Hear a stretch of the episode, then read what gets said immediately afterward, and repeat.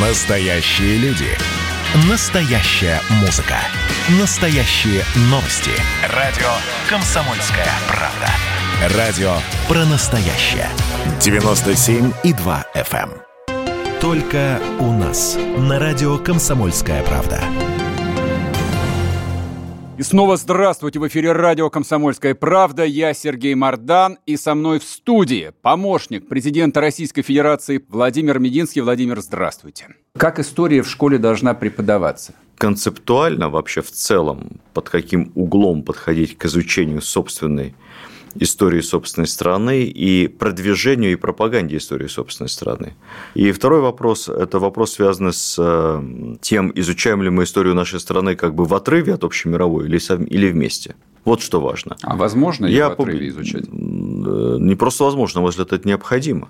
Мы понимаем сегодня, что история э, давно перестала быть просто частью научного знания, она активно используется в межгосударственной конкурентной борьбе. История – вещь глубоко идеологизированная, э, достаточно, к сожалению, субъективная.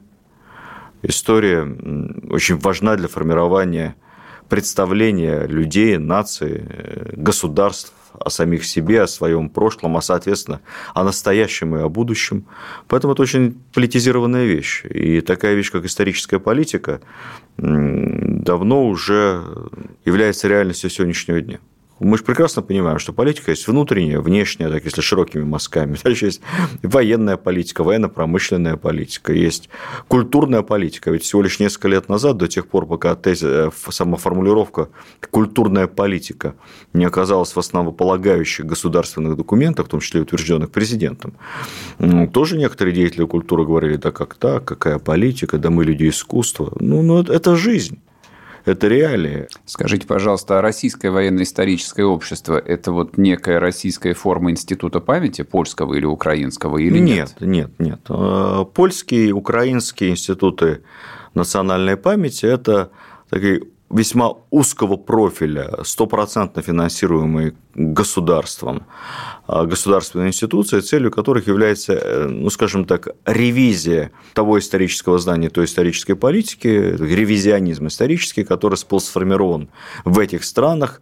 а, в советские годы и в имперские годы, когда эти государства, эти территории являлись частью Российской империи. Тут, тут проще говорить на примерах, знаете, на пальцах. Это все общие слова, да. Mm-hmm. Ну вот мы с вами когда учили историю вместе, кто был такой Мазепа, да? Предатель. Ну, гадина и мразь. Ну, подонок. Ну, Анафема. Вот, подонок, да. Ну, вот это был человек, который изменил присяги, который изменил э, клятве данной сюзерену. То есть, то есть для рыцаря все-таки Мазепа по евростандартам это же рыцарь, угу. шляхтич, дворянин высокой, высокой категории. Он, для, он, он совершил худшее из преступлений, которое может быть. Он неоднократно эмоционально, а системно на протяжении многих лет предавал своего сюзерена. Ну, то есть, это такой антигерой. Угу. Антигерой. Хуже не было. Власов. Генерал Власов. Ну, Власов хоть это сделал в плен попав, а, а этот еще все время был таким тройным агентом. Понимаете? Но так все перевернулось. Там улицы Мазепы, площади Мазепы, какие-то памятники, там, главы в учебниках. Это просто другая трактовка истории. Другая трактовка. Ну, Бандера. Кто был Бандера всегда? Ну, уголовник, преступник, человек, запятнавший себя э, сотрудничеством с нацистами. По польским понятиям, значит, по польским меркам, бандит, террорист, уголовник. Э, по советским изменник Родины. По украинским э, сложно было, скажем, сложно отделить э, тогда, в 40-е годы, что есть украинское, что есть русское, ни один человек об этом не задумывался. Ну, например, в моей семье относились к нему довольно я с родом с Украины, то есть относились к нему довольно понятно, потому что он там убивал моих родных, например, да, и его там отребие, которое он руководил. Ну, то есть отношение было соответствующее. Вот. А теперь он национальный герой. У военно-исторического общества, которое является общественно-государственной организацией, я подчеркну слово общественное, означает, что она финансируется не только из, и не столько из государственного бюджета, сколько из денег попеч... Эм, спонсоров, попечителей и рядовых граждан, кстати сказать, в большом количестве. Так же, как у Российского исторического общества, тоже общественная организация, Русского географического общества.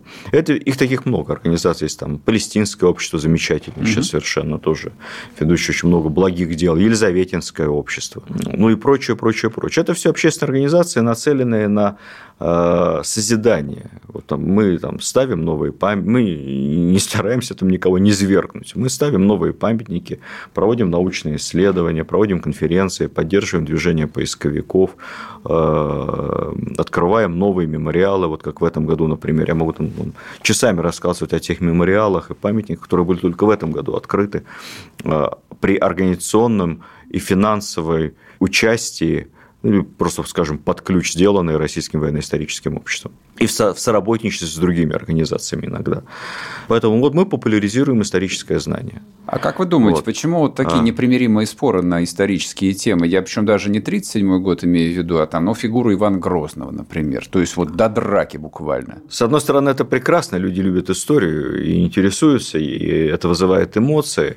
Тут очень много причин, вы знаете. Ведь э, нас всегда бросало в какие-то крайности то есть, возьмем там фигуру там, Ивана Грозного, то положительный герой, то потом отрицательный герой, то под... отрицательный до такой степени, что император Александр его вычеркивает его фигуру с памятника тысячелетию России, там его, там нет, там масса фигур гораздо менее значительных, а Ивана Васильевича Грозного Места нет. Не нашлось. Да. Почему? Ну, вот уж на тот момент это считалось отрицательной фигурой. Потом времена меняются, приходит э, там, 20 век, 30-е годы, и снова Иван Грозный положительный герой, собиратель мощного государства, человек, при котором Россия из, из княжества преобразуется, из великого княжества преобразуется в мощнейшую европейскую европейскую державу. Самое главное – вот относиться и к белогвардейцам, и к буденовцам, и к Грозному, и к Малюте Скуратову. Надо стараться не давать оценок, исходя из наших с вами сегодняшних представлений о добре и зле, о допустимости и недопустимости, о том, что есть преступность с точки зрения Уголовного кодекса Российской Федерации 2020 года, а что нет – Понимаете, ведь мораль – вещь, привязанная к конкретной эпохе и ко времени. И то, что нам сегодня кажется, вау, вообще чудовищным, нашим наивным, но жестоким э, предкам казалось вообще само собой разумеющимся. Мне просто кажется, что mm. люди пытаются выработать идеологию в этих спорах, а в том числе привлекая какие-то mm. исторические аналогии, там, примеры, и э, у них вот каменный цветок никак не выходит, они поэтому никогда, никогда не выйдет, потому что сейчас другое время. Мы не можем перенести с вами самодержавие, православие, народность на современное 2020 год, равно как не можем перенести на это же время ни э, пролетарии всех стран соединяйтесь, не лозунги Великой Французской революции, потому что другое время, другое, другая эпоха, друг, другой мир. Хочу вас спросить э, про культуру как мягкую силу. А турки, ну, в последние, наверное, лет 10 ворвались на мировой кинорынок вот со своим а, продуктом, который стал вот просто массовым, то есть во всех концах планеты, начиная от Бразилии и заканчивая Россией. Все смотрят турецкие сериалы, ну а кто-то и проникается духом великого Турана. А почему у нас а, с этим ничего не получается? Что не получается? Вот если войдете на Netflix, вы увидите там довольно большую подборку современных российских сериалов – том числе популярных не только в России, даже не столько. Я, я вот поскольку я подписан на все, все возможные э, интернет-платформы, могу вам сказать, что там To the Lake, которая эпидемия, угу. долгое время, я помню, сейчас, по-моему, в десятке самых смотрибельных сериалов на Netflix, там же есть и метод, там же и Троцкий, кстати, об исторических сериалах, там же причем довольно много нашего всего там э, и художественных фильмов. Но надо еще больше производить, активнее продвигаться на внешний рынок, как, как это делают турки, кстати сказать. Я, кстати, небольшой фанат турецких. Я вот начал недавно смотреть одну турецкую докудраму, угу. не буду давать ей рекламу, ну, историческую как раз времен там, Ивана Грозного. Мне не понравилось. Как, знаете, как так вот не, не, не, не очень. Вот. Наши, наши лучше делают. Ну, у вас избыток вот. образования, поэтому да. вы такое не можете смотреть. А для массового потребления оно очень Ну, может быть, да. Для своей, для, своей, для своей аудитории, наверное, им это нравится, да, там про э, великих покорителей Константинополя, да. Но, э, ну, так, на мой взгляд, простенько все это довольно. А, но двигаться в этом направлении, безусловно, надо. И наши, кстати, хорошие продукты делают сериальные. Вот. Вы знаете, э, довольно забавно, но кто-то там пустил слух, что э, я там очень люблю военную историю, и тут же, значит, Министерство культуры посыпалось, просто посыпался там миллион заявок, там в июле 43-го, в марте 44-го корабли штурмуют бастионы, бастионы, так сказать, штурмуют, там еще, ну, посыпалось просто. Уже я даже говорил, прекратите бугорать, ну, хватит, хватит, хватит. Все же, все хотят угодить. Это, на самом деле, очень плохо. Но, тем не менее, много хороших появилось и фильмов, и сериалов, которыми стоит гордиться. Я считаю, что Министерство культуры есть чем гордиться. Это большая общая совместная работа вместе с продюсерами за последние 8 лет. И зрители проголосовали. Ведь все-таки, если в 2011 году доля российского кино где-то была на уровне процентов 13-14, то последний год, 19 э, это процентов там, 28, 29, ну, по 30. Примерно в два раза. В два с лишним раза. И сборы, и доля, и все это на фоне того, что у нас государственное финансирование не увеличилось. Оно осталось как, как, как было и тогда, причем в рублях. То есть, считается, поскольку mm-hmm. продукт сильно завязан на, между, на валютные цены, то можно сказать, что, что, можно сказать, что уменьшилось. Сейчас небольшой перерыв, скоро вернемся, не уходите. Только у нас. На радио «Комсомольская правда». Андрей Норкин возвращается на радио «Комсомольская правда». Каждый вторник с 6 до 8 вечера он будет подводить итоги дня и, конечно, общаться со слушателями. Только Норкин может рассказать простыми словами о самом сложном. Слушайте по вторникам в 6 вечера по московскому времени. Недопустимо чиновникам разговаривать с людьми подобным образом. Недопустимо не обращать внимания на человеческие проблемы. Только у нас. На радио «Комсомольская правда». И снова здравствуйте! В эфире радио «Комсомольская правда». Я Сергей Мордан. И со мной в студии помощник президента Российской Федерации Владимир Мединский. Владимир, здравствуйте. Но, тем не менее, много хороших появилось и фильмов, и сериалов, которыми стоит гордиться. Я считаю, что Министерство культуры есть чем гордиться. Это большая общая совместная работа вместе с продюсерами. Более прозрачная, понятная система распределения денег, э, э, больше контроля, больше как бы экспертизы правильной. Угу. Фонд кино сыграл свою положительную роль, безусловно. Это механизм, который был придуман чуть раньше, но в полной мере заработал как раз в эти годы. И много диспутов, много, естественно, было и ошибок, и неудач, проколов. Вот. Но так всегда бывает, когда финансируется много фильмов. Если бы мы финансировали мало фильмов, если бы мы финансировали там, 10 фильмов в год, вот тут можно было бы вчитаться в каждый, вгрызться в каждый сценарий, в каждое слово. Поскольку министерство совместно с фондом кино финансирует там, 100 фильмов в год, а документальных э, там, больше 250, а все это делает очень небольшое количество людей, за это отвечает там, буквально там, 20-30 человек, чиновников, сотрудников фонда, которые имеют отношение вот к этим контролю за этим процессом. Вот. Но, тем не менее, в целом-то получалось хорошо. То, что Ольга Любимова, которая последние два года возглавляла департамент кино, стала новым министром, мне кажется, тоже закономерно, потому что, например, там все документальное кино, это полностью была ее зона ответственности. Она фактически, и она там очень много хороших вещей сделала, очень много. Вот, она была одним из тех немногих чиновников, которые там ночами читали сценарии, погружались глубочайшим образом в тему, все про все знали, подходили к этому делу как бы искренне и с любовью, не отрабатывали там с 9 до 6, mm-hmm. нет, работали так, как должен работать человек, глубоко заинтересованный в, кон... в конечном успехе дела. Была отмечена соответствующим образом. Я считаю, что это очень здорово, и во многом это ее заслуга. Как вы думаете, насколько катастрофично для кино, но прежде всего отечественного, будут последствия пандемии? Ну, кинотеатры закрываются уже сейчас. Мы это видим, им тяжело.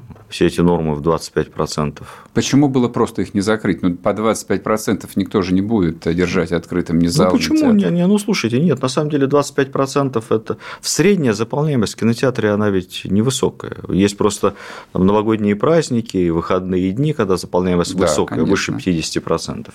А средняя она плюс-минус так и есть. Есть утренние сеансы, вон зайдите на кинопоиск, посмотрите там продажи билетов онлайн, там видно прямо, какие билеты продаются. Если бы у нас каждый фильм получал получал 25% в среднем, mm-hmm. было бы очень неплохо. Конечно, в топовые дни, вечера и в праздники это сильно бьет по кинобизнесу. Но надо понимать, что в целом э, поход в кино, безусловно, рано или поздно будет становиться таким отдельным видом просвещенного досуга, как поход в театр.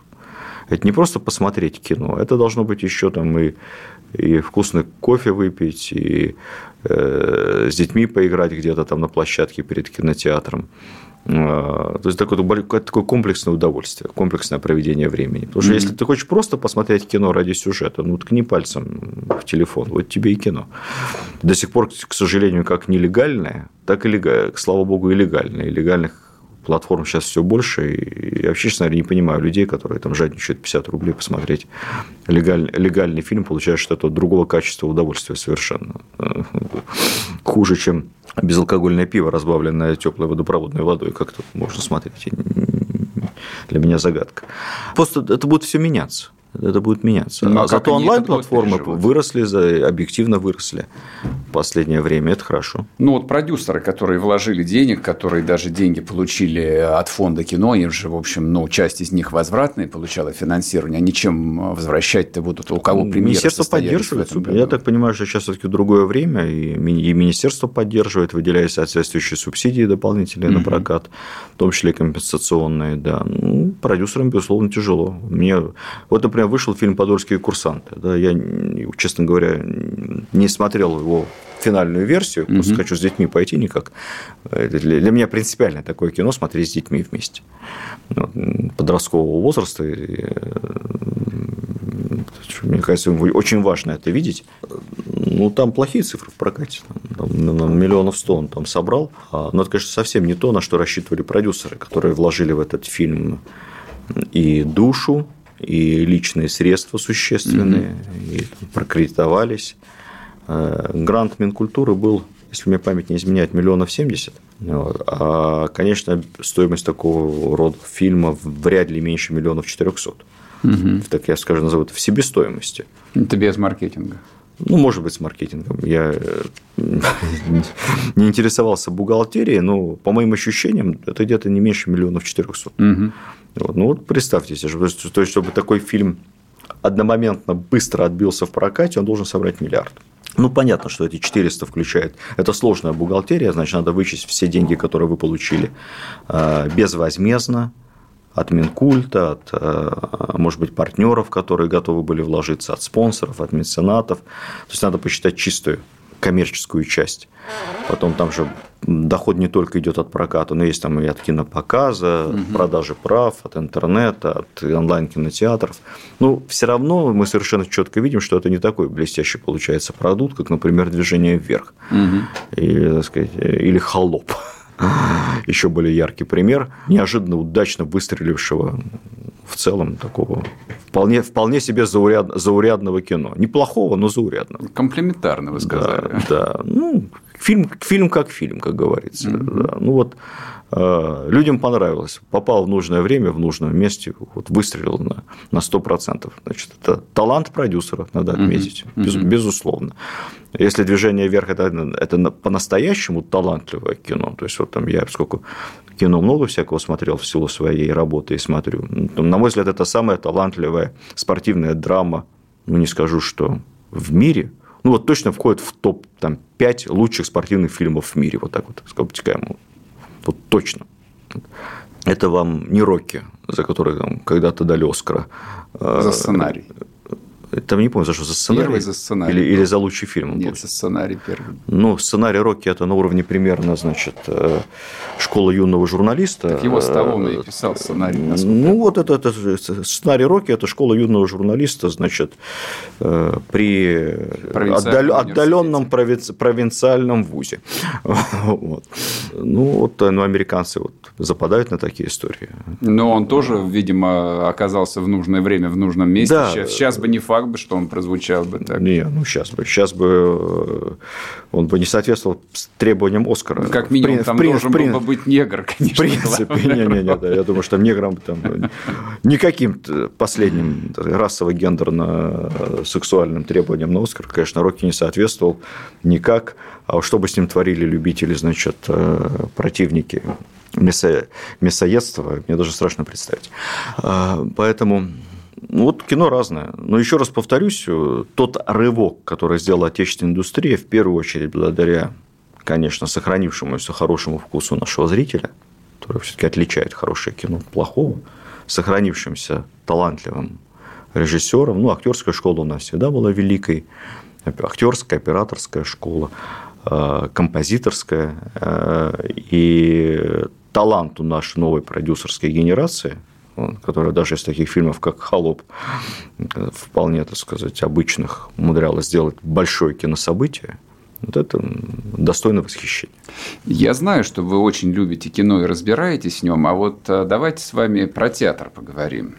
Я тоже люблю театр, я не, не так разбираюсь, я не закончил, как Михаил, как э, Ефимович, э, соответствующее профильное образование, но очень люблю театр. Как вы думаете, да. а вот как так случилось, что они практически все пережили 90-е годы? Угу. Вот для меня это правда удивительно.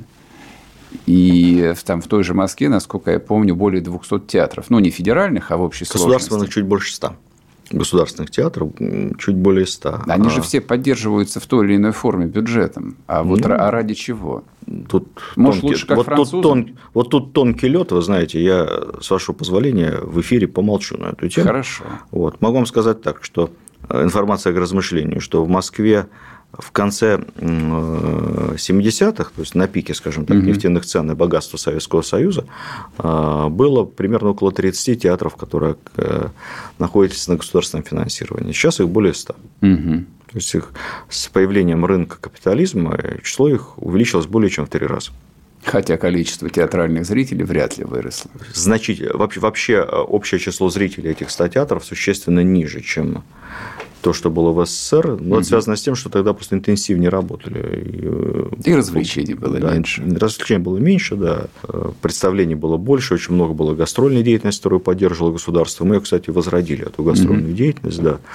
На ну, до последнего года шла по нарастающей при определенном государственном небольшом софинансировании. Примерно такая же ситуация и в Питере, где выросло число угу. государств. То есть оно выросло практически везде. Даже вот. в провинции? Вы знаете, да, да, даже, ну как в провинции. Я не, ну, я не Питер. Я не берусь, да, судить, говорить за каждый, за каждый из регионов, тут надо разбираться, но угу. в целом по стране, да, существенно выросло число театров, поддерживаемых государством, государственных и муниципальных, если быть более угу. корректным в терминах. Сейчас небольшой перерыв, скоро вернемся, не уходите. Только у нас. На радио «Комсомольская правда». Когда градус эмоций в мире стремится к своему историческому максимуму. Когда каждый день – это война и мир в одном флаконе. Когда одной искры достаточно для пожара планетарного масштаба. В такое время нельзя оставаться спокойными и равнодушными. 23 ноября на радио «Комсомольская правда» Стартует сезон высокого напряжения. Новости со скоростью телеграм-каналов. Эмоции на грани дозволенного. Гости с Олимпа и со дна. Только высокое напряжение спасет мир. Разряд. Только у нас. На радио «Комсомольская правда». И снова здравствуйте! В эфире радио «Комсомольская правда». Я Сергей Мордан. И со мной в студии помощник президента Российской Федерации Владимир Мединский. Во Франции, где модель культурной политики примерно такая же, как у нас, это огромное Министерство культуры, гораздо больше российского, численно и финансово, где все основные культурные институции субсидируются государством, число театров, находящихся, как бы сейчас сказали, полностью на государственном каште, ну, у нас с вами останется много свободных пальцев. Угу. Вот, так твердо можно сказать, что 5. Остальные театры получают государственную поддержку либо от э, мэрии городов, от, э, из бюджетов департаментов, что-то из Министерства культуры, но уже в форме разного рода грантов, сосубсидирования и прочее, прочее, прочее. То есть э, государство не является ни в коей мере главным и единственным спонсором остальных большого количества замечательных французских театров. То есть там эта модель гораздо сложнее. В США мы знаем с вами вообще нет государственных театров да, никаких. Обходятся, ну там вообще другая театральная модель совсем. Да. Слушайте, а вот как они без Министерства культуры вообще живут? Ну, там другая модель финансирования. Вот Метрополитен просто взяли, закрыли, я имею в виду оперу, и все, и тысячи человек на улицу, не знаю чем, ну, вот там хор, другая, оркестр друга, друг, совсем другая модель финансирования культуры. Знаете, я, опять же, не хочу сейчас на эту тему долго Хорошо. Ладно. говорить, поскольку, ну, во-первых, потому что не очень корректно, с моей точки зрения, все-таки э, я не работаю сейчас в Министерстве культуры, э, а с другой стороны, я по-прежнему являюсь государственным человеком, и начинать сейчас излагать мысли в свободном политологическом ключе, мне тоже кажется не очень, не, не очень правильно. Поэтому вот я вам цифру, я циф, цифры назвал, а дальше проводите, как говорится, расследование, думайте, сопоставляйте, Э, пригласите специалистов по театру из Министерства культуры, я думаю, они вам дадут последние актуальные цифры. Нигде, скажу так кратко, нигде в мире театральное дело не поддерживается больше, системнее и последовательнее, чем в Российской Федерации. А, еще цирки есть. Такого вообще, по-моему, нигде больше нет. Росгосцирк остался только в Российской Федерации. То есть я понимаю, почему советская власть финансировала, потому что крестьяне ехали из деревень, так сказать, э, строить промышленность. А сейчас-то для кого они работают? Ну, цирки заполнены, это все-таки важная э, составляющая такого детского сейчас стала досуга и э, детского отдыха. Если вы придете в цирк на Вернадского, пустой не бывает, или в цирк на Цветном бульваре. Но другое дело, опять же, по какой модели работает Росгосцирк, как он должен работать. Мы пытались некоторые, несколько раз реформировать эту историю. Она там, колоссальная инерция есть, потому что ведь есть жив, это живые люди. Это артисты, их не закроешь, их тысячи людей. Они, э, это их дело их жизни. Они всю жизнь этому учились. Они достигли в этом поразительного совершенства и мастерства. И ну как вот так одномоментно? Это неправильно росчерком пера на улицу. Так нельзя. Ну и плюс есть действительно довольно большой спрос, еще раз скажу. Поверьте мне, это любимый по сей день вид досуга. И это одно, одно из немногих мест, куда семьями ходят. Вот и папа, мама, и дети, и, и всем не скучно там. Поэтому это не, не такой простой вопрос. А, кстати, как вы относитесь Другое дело, что у нас, у нас единственная страна, где есть развитая система стационарных отапливаемых да, цирков. Да, да. Во всем мире это в основном либо это шоу, угу. вот, либо это какие-то такие коллективы, ну, которые выступают. Да. Не, есть цирки как здания, но они совсем по в Арабских, в Арабских Эмиратах, угу, например, угу. они совсем по-другому работают. Даже в Монако, где я там был на, как-то на одном из самых престижных в мире цирковых фестивалей, казалось бы, Монако может себе позволить. Угу. Но это шапито на берегу моря. Просто временно ставится шапито. И там проводится самый престижный в мире фестиваль. И, конечно, приятно видеть то, что вот то, что делают наши цирковые артисты, пытаются повторить китайцы. Остальные даже не пытаются. Ни у кого не получается. А про дрессированных животных коротко ответьте. Вы сторонник э, запрета, как в Европе, или нет? Ну, там нет тотального запрета на дрессированных животных. Опять же, везде ситуация, по-моему, разная. От страны к стране, от э, э, территории к территории. А как вы думаете, Россия... Надо, учитывать, надо учитывать всегда культурные особенности э, каждой страны, каждой территории, времени и всегда стараться не, не, не, махать, не махать шашкой. Не махать шашкой. Вот Хорошо. Вот, вот, а Россия начнет опять читать книги или нет, как вы думаете? Россия никогда не переставала читать Микроскопические книги. тиражи просто смехотворные. Тиражи небольшие в связи с э, колоссальным объемом иных развлечений, раз – Во всем мире так? Да. Ну и во всем мире тиражи не такие большие. У нас тиражей, как было в советские годы, там десятки, сотни тысяч. Их нигде в мире нет таких тиражей сейчас. Барак Обама в первый день 900 тысяч экземпляров продал. Если Владимир Владимирович напишет что-то, я уверен, что он легко перекроет Барака Обаму в, пер, в, пер, в первый же день раз и навсегда. Да. Другое дело, что Барака Обамы существенно больше досуга сейчас для этого скажем откровенно. Вот, поэтому это э, с этим нельзя сравнивать вообще. Другая... То есть вы не считаете это драмой? То есть тиражи 5, 7 до 10 тысяч экземпляров – это не страшно? То есть это нет, ну как сказать, это, это, это страшно с той точки зрения, что автор не может жить на эти деньги. Конечно, я про это Это страшно с той точки зрения, что еще плюс ко всему у нас огромное количество пират, пиратки ведь э, мы говорим с вами о пиратстве в кино, там, в музыке, а с пиратством в литературе это вообще никто не борется. Скачать пиратскую книгу – это вот так вот. И это ужасно на самом деле, потому что э, там ни Пушкин, ни Достоевский, ни Тургенев никогда бы не выжили сейчас. Умерли бы от голода, если бы занимались только литературным трудом. Угу мы бы их никогда не, не знали что есть такие авторы. Это большая, сложная и комплексная проблема. И, конечно, государство, вот, вот здесь, на мой взгляд, государство надо играть гораздо более активную роль, чем оно играет сегодня. Потому что вначале было слово, потому что поддержка литературы в разных видах в разных видах. Я не говорю там, о датировании писателей и там, выплате им пенсии. Нет. Я говорю о разных формах поддержки книгоиздательского дела интереса к книгам, моды на книгу. Безусловно, совершенно нелепо, когда книжный магазин находится с точки зрения бизнеса в таком же положении, как там продуктовый магазин или как, там, как ресторан. Это вообще социальный объект. Книжный магазин – это социальный объект. Он должен иметь огромное количество льгот, налоговых, точно не платить коммерческую аренду. Мы, кстати, продвигали целый ряд подобных законопроектов в бытность Министерства культуры, но относятся к этому и депутаты, и все так относятся к этому, как, знаете, да, ну что там, это же бизнес, какой это бизнес, о чем, о чем вы говорите? Да, мы на руках должны носить любого предпринимателя, который вообще э, занимается книгами. Просто на руках носить. Так, мы отвлеклись.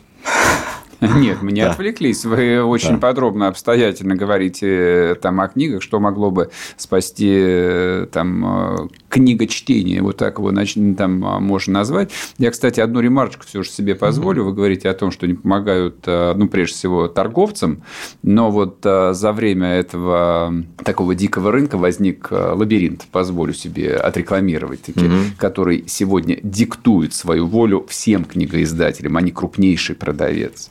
Без не, всякой то, Не только, не только лабиринт. Ну, самый главный, номер один. Ну, там лабиринты, и читай город. И... Крупные сети всегда диктуют, а, если надо, надо понимать ситуацию. Но вот республика разорилась, тут я читаю ну, в новостях. Бизнес, да. кажется, я могу вам привести пример еще там 5-6 сетей, которые разорились за последние годы.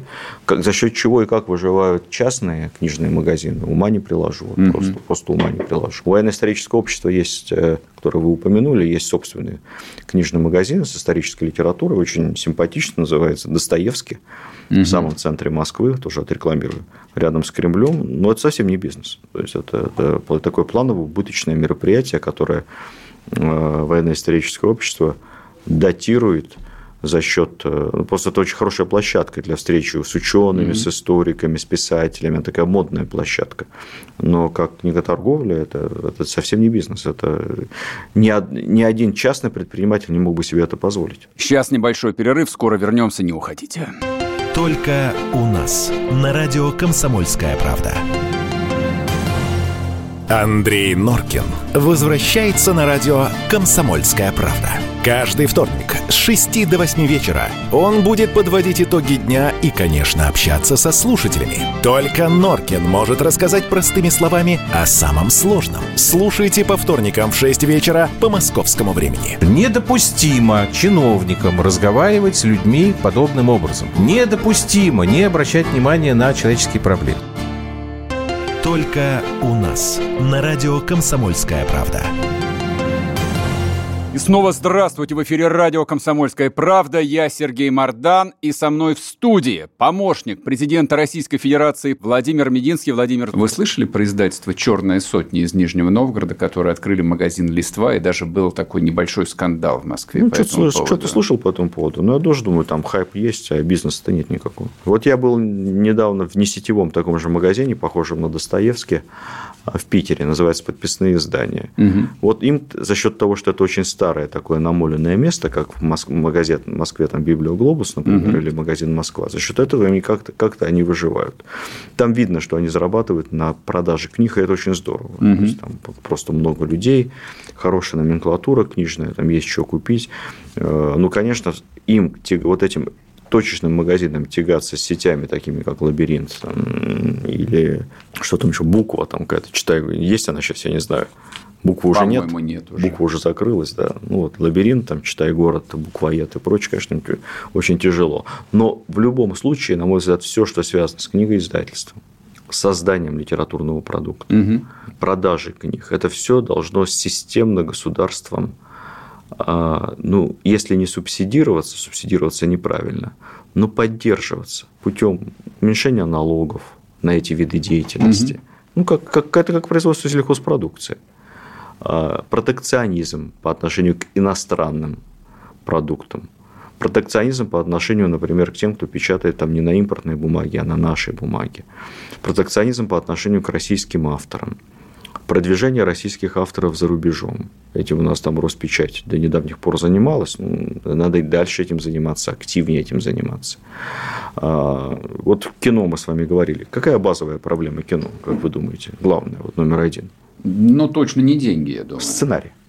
Да, ну да, сценарий. абсолютно верно. Конечно. Да, а что такое сценарий? Это те же самые литераторы которые заточены под умение, ну, под определенное технологическое умение сделать это форме для кино или для телевидения.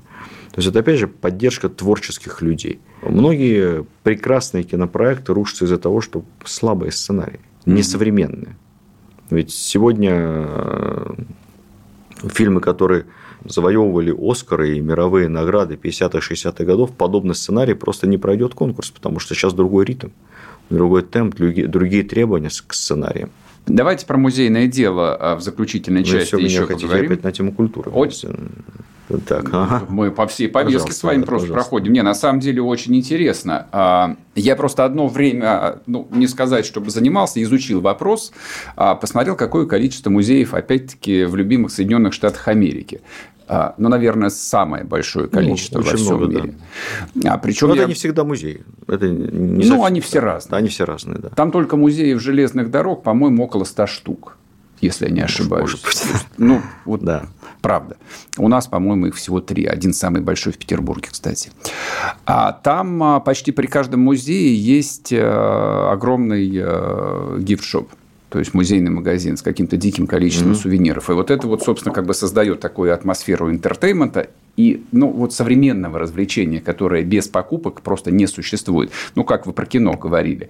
Почему это у нас так и не возникло за 30 лет? Ну, кроме ну, Эрмитажа. Нет, не, не, не согласен с вами. Значит, а где есть? Не согласен. Значит, во-первых, у нас очень много музеев. Я вот не готовился поэтому, не с точностью до сотни не назову вам, но это, конечно, тысячи музеев государственного и муниципального уровня. Тысячи, тысячи и тысячи. И не надо говорить только об Эрмитаже, Третьяковке, там, Пушкинском музее, но и о огромном количестве небольших, замечательных, крайне интересных музеев. И вообще мы, вообще мы музейная страна. У нас во всех этих магазинах есть все эти гифт-шопы прекрасные, замечательные. Придите в Третьяковку, посмотрите. Я был. Да. А, у нас много появилось общественных музеев за последние годы. Вы имеете в виду частных? Нет, я называю общественных. Это музеи, которые не принадлежат физическим лицам, принадлежат разного рода обществам. Угу.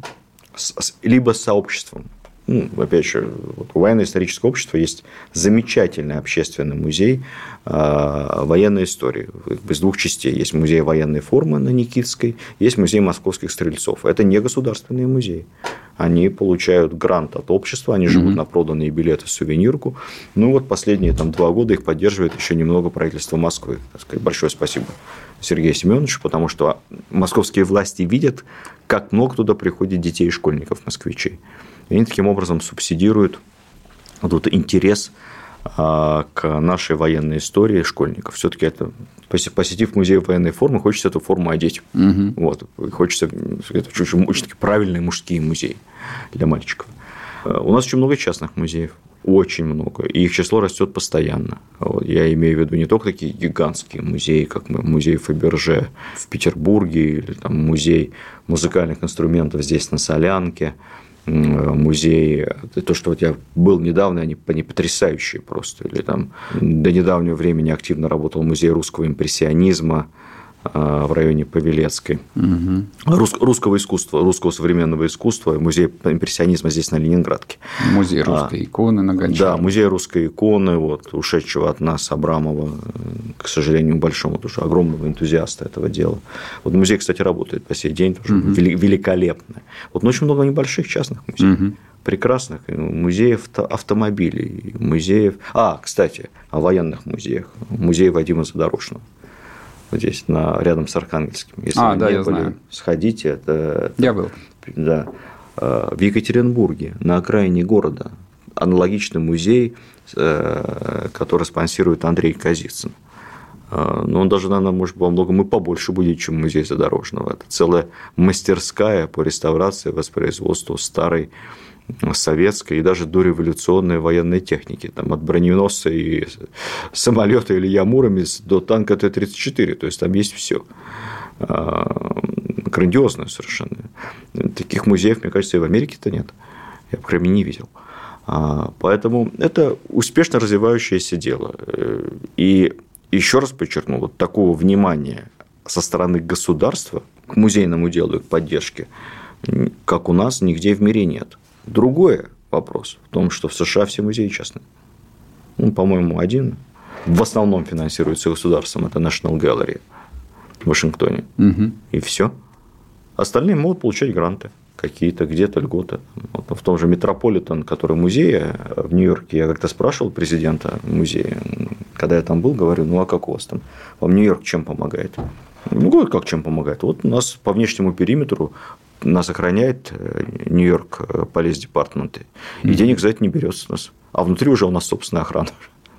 То есть для них это льгота, что их охраняют круглосуточно, бесплатно. Но они подробную финансовую отчетность ежегодно публикуют. Ну, там у них много доходы, форм, там, да, и, и билеты дорогие, и эндаумент, и попечители, и всевозможные Рокфеллеры там входят в правление музея. Эм, это большая институция, большая, огромная институция финансовая. А, но это, музей, это частный музей. Вот. У нас, конечно, любому участнику, который задумал сделать свой музей, это должен быть либо невероятный энтузиаст своего дела, либо просто человек очень богатый, увлеченный, угу. либо сумасшедший, ну, в хорошем смысле этого слова. А, таких тоже я видел немало, и они создают потрясающие музейные коллекции, поразительные в своем остроумии и любви к истории и культуре. Только не считайте, не называйте музеями музей водки и шоколада. Это не музеи, это нет, магазины. Я, да, я не это Только красиво, а почему, красиво упакованные. Почему до сих пор а, не доделан политех? Политех а, должен был открываться полностью 12 декабря этого года. Все было к этому готово и сделано, но, к сожалению, строительные работы были остановлены во время пандемии, строительные реставрационные на несколько месяцев. Угу. Плюс а, задержались поставки, опять же, оборудования по тем же причинам. Поэтому, насколько я знаю, я сейчас не слежу за этим в режиме онлайн, как раньше. Вот, но, насколько я знаю, открытие запланировано на июне а, следующего года. Там работает э, энергичная команда, которая этим занимается. Здание внешне уже выглядит замечательно. Там, вообще это будет такая большая общественная зона, красивая очень. Можно будет пройти пешком от Зарядья до Лубянской площади, там, по системе подземных наземных переходов, в тени аллей. Все это будет очень красиво. Очень красиво. И сам проект Политеха, он, в общем-то, беспрецедентный. Это грандиозное музейное, общественно-образовательное пространство. Я надеюсь, что мы эта команда доведет дело до конца, и через полгода мы увидим с вами музеи, даже не музей, еще раз говоря, вот такой музейный комплекс, равного которому э, тяжело найти. Не буду вас дальше мучить. Каждый понедельник, вторник и среду в 23 часа по Москве слушайте совместный проект Владимира Мединского и радио «Комсомольская правда» «Кому на Руси хвалиться хорошо. История политического пиара с 9 века». Аудиоверсия его книги, он, собственно, по этому поводу и пришел, хотя на самом деле не только по поводу этого. Оказывается, Ярослав Мудрый был не таким уж мудрым, а святой Владимир был любителем гаремов и обладателем десятков незаконно рожденных детей. Юрий Долгорукий всего один раз раз попал в летопись и обеспечил бессмертие своего имени. А есть такие правители, чья единственная ошибка привела к полнейшему забвению. Как зарождался политический пиар на Руси. Владимир, спасибо вам большое. Приходите к нам еще. Вам спасибо. Только у нас. На радио «Комсомольская правда».